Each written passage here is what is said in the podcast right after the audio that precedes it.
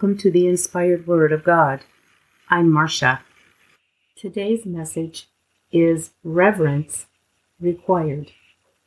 Psalms 25:14. The secret of the Lord is with them that fear him, and he will show them his covenant.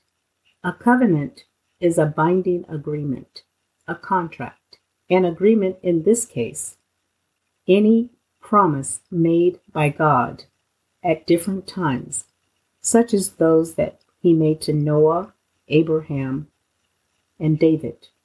He also made that same covenant with their descendants, and he made a new covenant in the New Testament, inaugurated by Christ, that if we live for him, we will be redeemed. The agreement between God and the ancient Israelites, in which God promised to bless them and protect them if they faithfully kept the law God gave them, was also a covenant.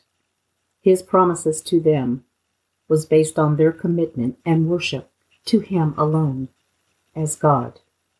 The Lord will bring us into covenant with Him. He will change our life and He will bless us beyond anything that the cares of this world here on earth could ever compare to. There is something spectacular about being invited into the presence of God. There is no feeling here on earth that can compare to that. To fear God goes beyond the fear as we know fear to be. We understand fear is something that is a, an emotion. We feel distress, apprehension. We feel doom impending danger. Our anxiety rises when we feel fear. But the fear of the Lord surpasses that. The fear of the Lord is having awe and reverence of Him as mighty God. It's respecting Him and who He is as our sovereign God. To revere Him it is a feeling or attitude of deep respect tinged with awe and veneration for a divine, sacred, and sovereign Lord. It is a respectable fear. When we fear the Lord, we have no desire to use his name in vain.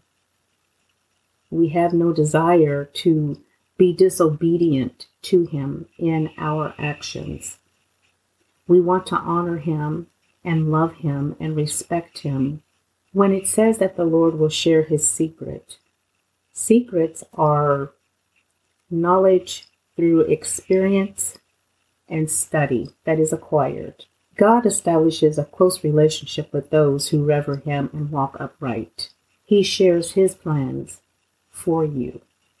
He shares secrets with you. He opens mysteries up to you and reveals things to you about your life, about Him, and plans that He has for you. Well, we are to fear Him because this fear, as stated before, is honor and love and respect. When we have reverence for Him, it is a deep emotion within our hearts, our spirits, and our mind. In response to that, we desire to do those things that please Him in nature and in character. We long to develop the nature and the character that we see demonstrated by Him in His Word. You don't want to feel the wrath of God because of disobedience and disrespect. God will hand out wrath and He will hand out judgment. When we apply principles to our life to honor Him, it brings us into that right alignment with Him, that right living. We know of promises that He has made to different people in the Old Testament. He will make the same promises to you, uphold you, protect you, and the ones that you love and pray for. But you have to be willing to give Him that chance. And we can have that experience with Him instantly. It doesn't have to be a long, drawn out situation. You can accept Him into your heart right where you are sitting. If you're going day to day in a stagnant situation, you can change that by accepting Him into your heart. And it can start right here, right now. All you have to do is ask Him to come into your life.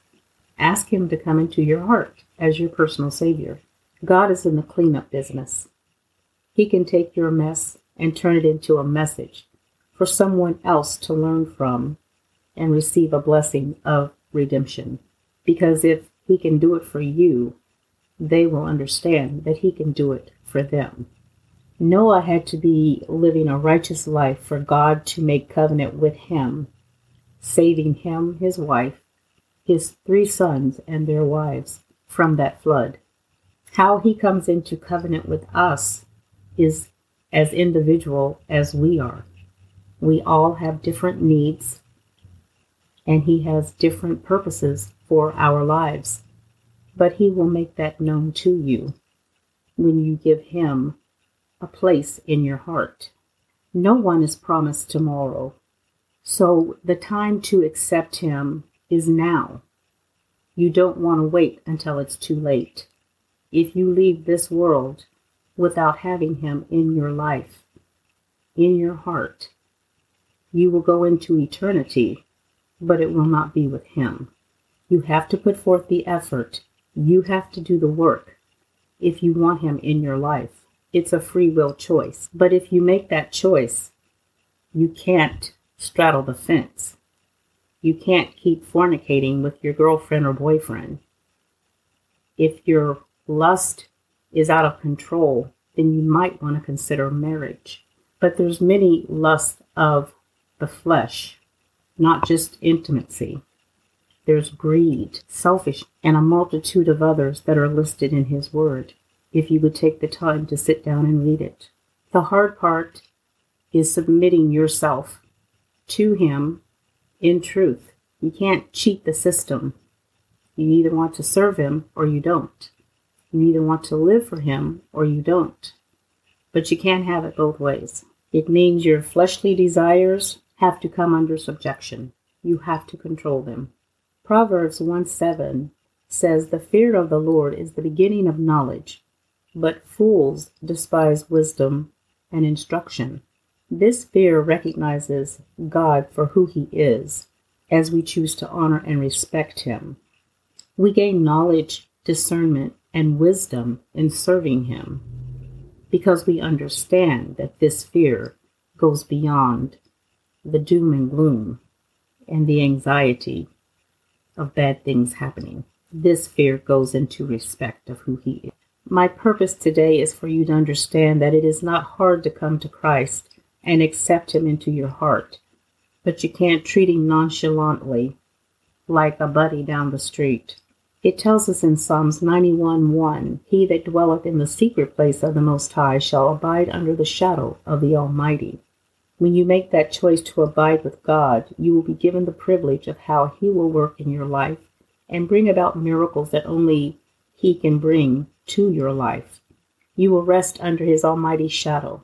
He will reveal things to you, and He will put you on a journey that blesses both you and those that you come in contact with. He works in our life in ways we cannot comprehend and in ways that we never expected. In your relationship that you develop with God, always remember to give Him reverence. That is the fear of the Lord. He stands before you today, waiting to give you everything that He wills for your life. But He's waiting for that personal invitation from you for Him to enter in. Will today be that day for you? My closing prayer. Lord, I pray for those within the sound of my voice. I pray that they understand what it means to give reverence to you a sovereign Lord, creator of all things. I pray for the lost to come into relationship with you. I pray for the deceived to be given truth. And I pray for those who have backslid to come back into unity with you. I pray that they give you the love and the honor that is due you. I pray for wisdom to fall upon them. I pray that they learn what it means to fear the Lord. In the name of Jesus, amen. And I'll say,